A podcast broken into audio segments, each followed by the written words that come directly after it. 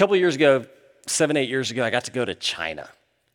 If you'd have told me when I was a kid I'd get to go to China one day, I would not have ever believed you. But by God's grace, got to go to China. We were there kind of on a missionary exploration trip. We were meeting with Christians who meet in these underground, not literally underground, but secret private churches in China. Uh, because there it is illegal to meet in that fashion. And yet, church, the church in China is exploding with converts. It's a beautiful thing. So we went to some of the biggest cities in China and visited with those Christians, and my faith was just enriched to no end. I'd love for all of you to have that experience one day. In addition to that work, we also spent one day at the Great Wall of China. Again, if you'd have told me as a kid that the Great Wall of China that you're studying about in school or reading about, that you would ever get to go there and stand on it, I would not have believed you. And I asked Russ if he could go through our old pictures and see if he had a photo of me at the Great Wall of China. And I think he's got a photo of me at the Great Wall of China. Let's throw this up there. This is me trying to climb the Great Wall of China. And so uh, at the time, I was really into rock climbing, and basically, the Great Wall of China is the largest climbing wall humans have ever made. Okay. And so I thought it'd be cool to just see could somebody get over this? And as I start climbing up there, I hear really angry Chinese security guards yelling at me. Okay. And Sam Liao, one of our elders here, advises me to come down lest I end up in a Chinese prison. So I, I, I did come down the Chinese wall. Let me show you this other picture. Here's what I want you to see about the Great Wall of China. It's 13,000 miles, 13,000 miles of wall. Took over 2,000 years to build. What I want you to see in this picture, you see down here at the bottom, you got a little stretch of, of wall, and then you see that kind of house structure there. Okay, then you go down further along the wall and you'll see another one of those structures a little bit further down, and then you can look on and you can see them in the distance. You see those? You know what those are? Those are watchtowers. That's what that is. Uh, there's about two per mile. There's about 25,000 watchtowers along the Great Wall of China. And each of them is built a little bit different. It took 2,000 years to build the wall, so architecture changes over the course of those years. But most of them are three stories. The bottom story would they would keep grain and supplies, livestock down there. The middle story was where the watchmen slept, and then the top story was what we might call the watch deck. Okay, it's from that top story that they kept watch. Now they kept watch night and day. They would send signals. They could send a signal to the emperor thousands of miles away within just a few hours by uh, smoke signals and fires that would be passed from one watchtower to another. So it was like the ancient email took place here on this wall. So if you think about it, there's 25,000 of these watchtowers around China. Each one of them had three to four guys in it all the time, night and day. What that means is at any given moment, there were a hundred thousand men whose one job was to watch over the people of China. Think about that. That's their job, to keep watch over the people of China. Pretty remarkable to think about. I was thinking about that as I was preparing this sermon about shepherds. And we're going to be in Acts chapter 20 today. If you want to go there, I invite you there. Acts chapter 20, starting in verse 24. But I'm going to start in Ezekiel 33, and that's going to make sense in a few more moments. In Ezekiel, God gives to Ezekiel, and then later in Ezekiel, through him to a number of other of the leaders of Israel, a job. And you're going to see that here in this passage in Ezekiel 33. Listen to this. At the, uh, at the end of seven days, the word of the Lord came to me, and the Son of Man, he said, I have made you a watchman for the people of Israel. See that? So pay attention here. Hear the word I speak. Who's talking? God is speaking to Ezekiel. Hear the word I speak and give them warning from me. Now, this is so important. And I'm going to keep reading this passage in just a second. I want to make something clear here. He's saying, like those watchmen along the Great Wall of China, your job is to watch over the flock, but your job is different from them in this regard. They are only looking down, whether that's on the Chinese people or on threats to the Chinese people. But I want you to also be paying attention in what direction? Up. Specifically, your job as a watchman is not just to watch the flock, but to listen to me so that you can communicate what I say and want of my people as a watchman. You see that there? Okay, let me keep reading. When I say, this is God talking to a wicked person, you will surely die, and you do not warn them or speak out to dissuade them from their evil ways, in order to save their life. So he's talking about somebody who's caught up in immorality. That wicked person will die for their sin. And look at this, and I will hold you accountable for their blood. Pay attention to that. But if you do warn the wicked person, and they do not turn from their wickedness or from their evil ways, they will die for their sin, and you will have saved yourself. God's saying to Ezekiel, I'm giving you this really heavy burden, frankly. A mighty responsibility that you would not only be the watchman watching the people of Israel, but that as watchmen, you would see as your job to communicate to them what I have to say to them. And if you don't do that, I'm going to hold you accountable for it. Uh, you may not know this, but most of the Christian colleges connected with Churches of Christ right now are giving out massive, massive scholarships if you will commit to majoring in Bible or ministry. Okay, so young people, listen to me. If you want to go to school for basically free, just tell them you want to be a minister, okay? And they'll let you in. That wasn't the case when I was growing up. I'm still bitter about it. But right now, they'll give you nearly a full ride at most of our Christian universities if you'll major in Bible. You want to know why that is? It's because there is a dramatic shortage of ministers among our churches. For reference, my dad, who graduated in the 80s and went into ministry, graduated with 40 other guys who went into ministry at the time. I graduated with four, and only two of them are still in ministry. And yet, with that free money, I feel like there should be a Surgeon General's warning on that money. You know, like there is on a packet of cigarettes. This will kill you. We know it now, okay? We didn't know it in the 60s. Everybody was doing it. We know it now. All right. I wish that money would come with a warning. This is the warning from James 3:1. Not many of you should become teachers, my fellow believers, believers, because you know that we who teach will be judged more strictly. I cannot tell you how much I wish that was not in the Bible. Look at that. There is a burden and responsibility, a strict judgment, an accountability on those who watch over and share with the people of God what God desires of them and what He would say to them. Okay. So, why am I bringing that up this morning? Well, we're talking about elders today, like we did in the video. And, and you'll remember last week we talked about the gentleness of good shepherds. That a good shepherd is somebody that you can trust when you're suffering, who will receive you with compassion. But that, that, being a good shepherd is really a two sided coin. And on the other side of that coin is the need that we have from somebody in our life. This is why shepherds exist. The need we have from somebody in our life to give us direction, and that that direction would lead to our protection, that it would be given to us in the spirit of knowing what is best for us and what God most wants for us, that direction. I mean, think about it like this.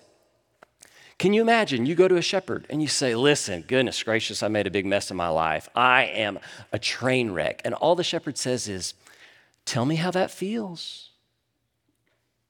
You say, Well, it feels terrible. That's why I'm talking to you. And he'd say, That's great. Let's explore those feelings. You would be so frustrated, wouldn't you? You don't go to a shepherd just to explore your feelings, you go for a shepherd for guidance, for direction that will lead to what's best for you, your protection. That's why you go to him. Uh, think about Psalm 23 The Lord is my shepherd, I shall not want. He makes me to lie down in green pastures. He leads me beside quiet waters. He restores my soul. He guides me in paths of righteousness for his name's sake. You know, even though I walk through the valley of the shadow of death, I'll fear no evil, for you're with me. Do you hear it in the psalm about what a good shepherd is doing? What's he doing? He's guiding you through those difficulties so that you're okay, protecting you. That's what we need. Okay, so, so why do I bring that up today? Well, come with me to Acts chapter 20. You remember that scene in the Gospels where there's a woman who's caught in the act of adultery and they bring her before, bring, uh, her before Jesus. And you remember what he does? He bends down and he writes in the sand. And forever, people have wondered what was he writing in the sand? Ah, what was he writing? What was he thinking about then? I think Acts chapter 20 is kind of a similar moment. Paul is on his farewell tour. He, he's pretty sure this is the last time he'll see most of the churches that he planted. And he's swinging by Ephesus, and the Ephesian elders are going to come visit him on the way. They're going to meet him out at Wendy's or Dairy Queen and have a conversation. So he thinks it's the last time he's ever going to see him. And he was to encourage those elders, and I think he was reading Ezekiel before that meeting. Because all the words you're going to see in here about what it means to be a good shepherd are words he has stolen directly from Ezekiel. It's shaping how he's thought about his own life and how he thinks about their calling as shepherds. Look at this. However, I consider my life, he's talking to elders, worth nothing to me.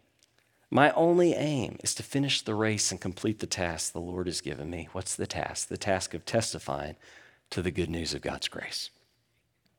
Now, I know that none of you among whom I have been preaching about have gone about preaching the kingdom will ever see me again, excuse me. Therefore, I declare to you today, I am innocent of the blood of any of you. You remember that from Ezekiel 33? Why is he innocent? For I have not hesitated to proclaim to you the whole will of God. Look at the very next verb. So keep watch. Keep watch over yourselves and over all the flock of the Holy Spirit that the Holy Spirit has made you overseers. Overseers. Overseers. Be shepherds of the church of God. So he's blurring two images, the watchman and the shepherd, into one. Be shepherds of the church of God, which he bought with his own blood. I know after I leave, savage wolves, Ezekiel talks about wolves, will come in among you and will not spare the flock. Even from your own number, men will arise. They will distort the truth in order to draw away disciples after them. So be on your guard. Think watchmen.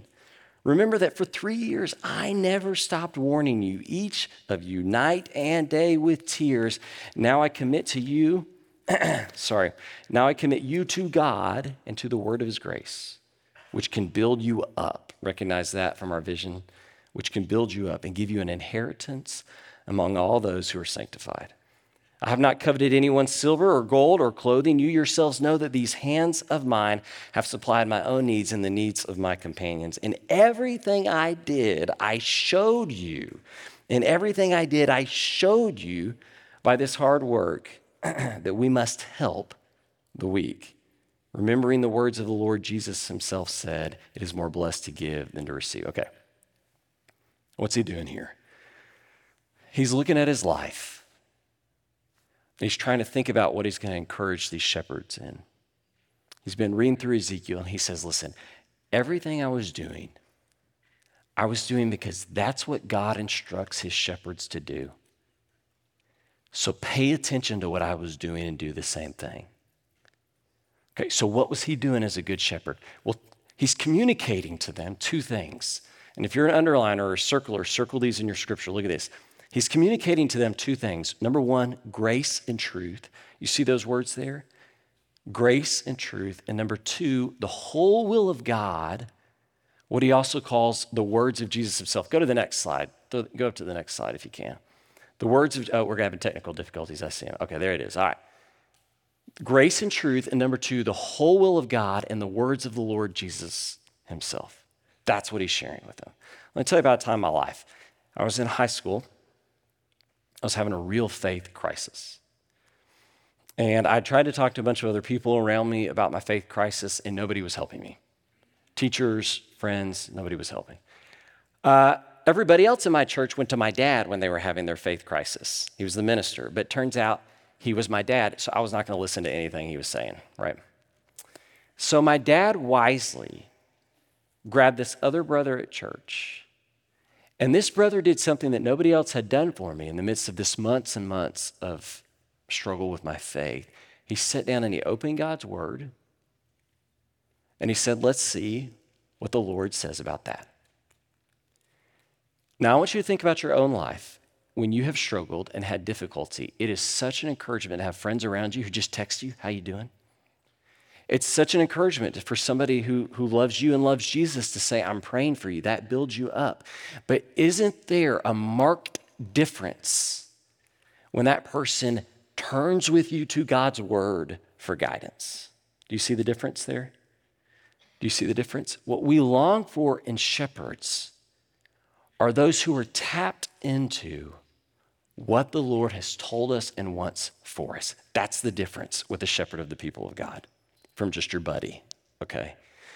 If you've got this in your hand, the Shepherds of Highland thing, look at it with me. If you don't, it's okay. The middle passage here is from Titus 1 5 through 9. Listen to how it ends. He must hold firmly to the trustworthy message as it's been taught, so that he can encourage others by sound doctrine and refute those who oppose it. In Acts chapter 6, when the apostles are dealing with a crisis in the church, these widows who haven't been getting taken care of, they make sure that those widows get taken care of. And then they say, All right, now we're going to return to the ministry of the word and to prayer. What are they saying? It is our job to be tapped into the Lord, like the watchman on the tower, not just looking downward, but looking up. Let me show you this little circle here. This is something our shepherds have been exploring together recently. In some ways, we, we think that this is the essence of shepherding. Like those in Acts 6, our shepherds are going to spend the bulk of their time in prayer and study of God's word. That's hearing God. Okay, but drop down with me to the bottom. The reason they're spending their time there, in addition to their own just personal connection to the Lord, is that at some point you or I will go to them and we desire that they would hear us really clearly. We want our shepherds to be good, good listeners. And when they hear me really clearly, the reason that matters is I want them to intercede for me with the Lord in a way that will actually benefit me, in a way that's actually connected to what I'm going through in my life. So they take what you're dealing with and they take it to the Lord. And this is what's so critical. We desire and believe that they can hear from the Lord.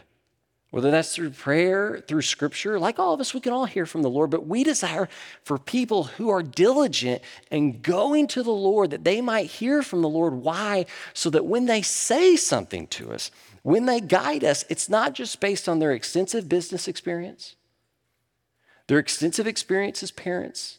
Experience matters. But why? We want it to be based on what God wants for us. That's the difference.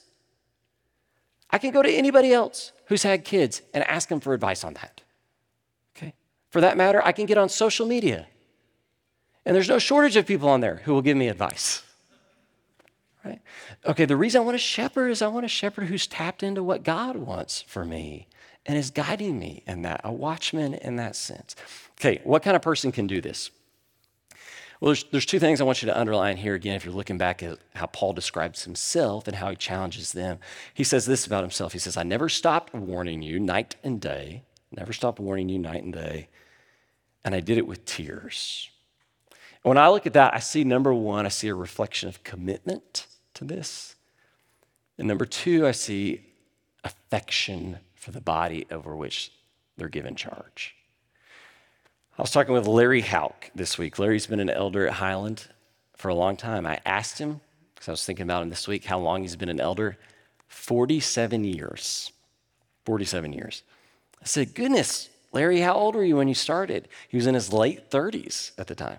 I'm in my late 30s right now. I asked Larry, I was like, Larry, can you even imagine that? Can you, can you picture me being an elder right now? And he said, No. It's like, that was pretty quick. Uh, that a comment on my character or age? And he just said, no comment, was his answer to that. And uh, here's, here's the thing about 47 years. I mean, listen, that's commitment. Night and day, not taking breaks from the people of God. And I know Larry looks like a heartless old guy, but I have seen him shed tears for the people of this church. He's actually pretty tender. I've seen him shed tears because of his deep affection. Okay, Larry would be the first to tell you he's not perfect, not perfect, not perfect. But he has a commitment to this body and he loves this body deeply. And that's what we're looking for in a shepherd. Look at this. This is from 1 Peter 5 2. Be shepherds of God's flock that's under your care, watching over them, not because you must, but because you're willing, as God wants you to be. Okay, why? Why? Why is this? let me draw your attention to two more things in Acts 20. There's, there's really two reasons we need shepherds watching over us, communicating to us what the Lord would have us to know, and protecting us in that way. Why? Two reasons. One, because we are always in danger of being led away, drifting away. Number one. And number two, we need to be built. Paul says here, it's when somebody gives to you the words of grace, God's words of grace, that you're built up in your faith. That's our vision here at Highland to build up the next generation. We believe that that's going to happen when the word of God's grace is deposited in the hearts of young people. So we need that in shepherds. But let me go back to number one there are constant dangers out there. Paul describes them as savage wolves. And discerning the wolves from the sheep is not always easy. Sometimes wolves look like sheep or look like grandmothers. Just ask Little Red Riding Hood, right? Uh, and sometimes you can't perceive who the wolves are, and it takes discernment. And that's why the elders are a group who give themselves to ensuring that this flock is protected from wolves. And we need that in our lives, we need it desperately. On that note, let me just say I have the greatest confidence in our shepherds and the greatest confidence that they have done that. And our shepherds want you to know if ever you want to talk to them about what they are doing on the wall, keeping watch, they are open to you. We'll answer any questions you have. In fact, they wanted me to make it clear today. If you want to talk to them today, they're available and willing today. We've got multiple shepherds in this church. If you want prayer, if you want to pour your heart out to them, they are open to you anytime. Okay? It's because you can trust them and they want you to know it. Let me end with this story um, from one of my favorite books, The Silver Chair by C.S. Lewis. Jill and Eustace, this little boy and little girl, uh, have been given the job by Aslan, the lion who represents Jesus in the stories, to go and find the missing Prince Rilian. Prince Rilian. And um, what they don't know is he's, he's deep in a cave far from Narnia under the spell of an evil witch. But Aslan gives them instructions to go and find him, and, and the instructions come in the form of a poem.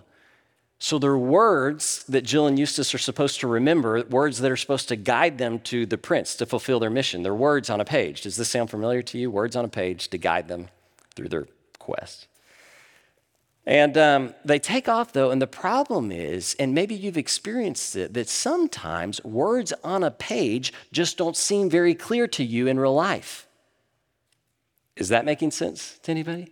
And how that applies and directs me in my life just always isn't always immediately evident to me. And so they're on this journey and they're having problem after problem because following these instructions is hard. And they come across, across this guy, his name's Puddleglum. Okay. He's a marsh wiggle. And I don't know if you've ever met a marsh wiggle. They're tall and, and slender. They've got these big feet, and they're not any fun at all. He doesn't laugh at anything. Jill calls him a wet blanket, but he agrees to go on this trip with them to find Prince Rilian. And the whole time, they're trying to follow these words that uh, Aslan has given him, and they keep making these wrong turns, and he keeps warning them. In fact, one time they meet this beautiful woman, beautiful woman, and she invites them back to her home, this great, great mansion. And the kids say, Man, that sounds like a great idea. And, and Puddleglum says, I don't know, it's not in the poem. Not in the poem. But they go anyways. Inside this great mansion live these great giants. And as soon as they walk into the mansion, the giants hold the children and the marshwiggle prisoner. And uh, the marshwiggle leans into the kitchen as they walk by, and he sees open in the kitchen this giant cookbook, and it's open to the page How to Cook Small Children he notices this and gets their attention he helps them to break free and they escape, but they escape deeper into the ground, underground, into this cave where they come across that beautiful woman who turns out is a witch. And there's the prince, and he's under the spell of this woman by this magical fire that she has there. And as soon as the kids and the marshwiggle come into the room, she begins by that same fire and the spell over that fire to cast a spell over these children. And slowly, Jill and Eustace forget where they, where they are. And they forget that ever there was a Narnia. They forget anything about the words on the page from Aslan. They forget about Aslan himself. And all they can see around them is this small little cave, and they begin to believe what the witch is telling them that this is all there is. Believe me, follow me. And at the last moment, Puddleglum wakes up, sees what's happening, and fights the power of the spell to get to the fire. And with his big giant feet, he steps on the fire and he burns his foot so bad, but he puts the fire out. And as soon as the fire's out, the kids come to themselves, right? And they fight off the witch and they escape, and all is well in the world. And every time I read that story, I think, like, that's what I need. I need somebody in my life who is not under the same spells sometimes I am. Somebody who will rush in at great cost to themselves and sacrifice themselves so that I might be awakened it's what God wants of me. The moment Puddleglum jumps on the fire, he says, I'm on Aslan's side. and that's what we want from our shepherds. We want shepherds who are on the Lord's side, paying attention to Him as they watch over us. Would you help us to find more of those? I hope you will. I'm say a prayer over us and we'll be dismissed. God, I thank you for your people here gathered in this place. I'm so thankful, God, for the shepherds who have ushered your church through 95 years of history to bring us to this place for your good and your glory, God. Would you continue to raise up godly servants here who would serve us by being tapped into you and your word, sharing with us your direction so that they might protect us, Lord, as good, good watchmen. I pray all this in the name of your son, Jesus. Amen.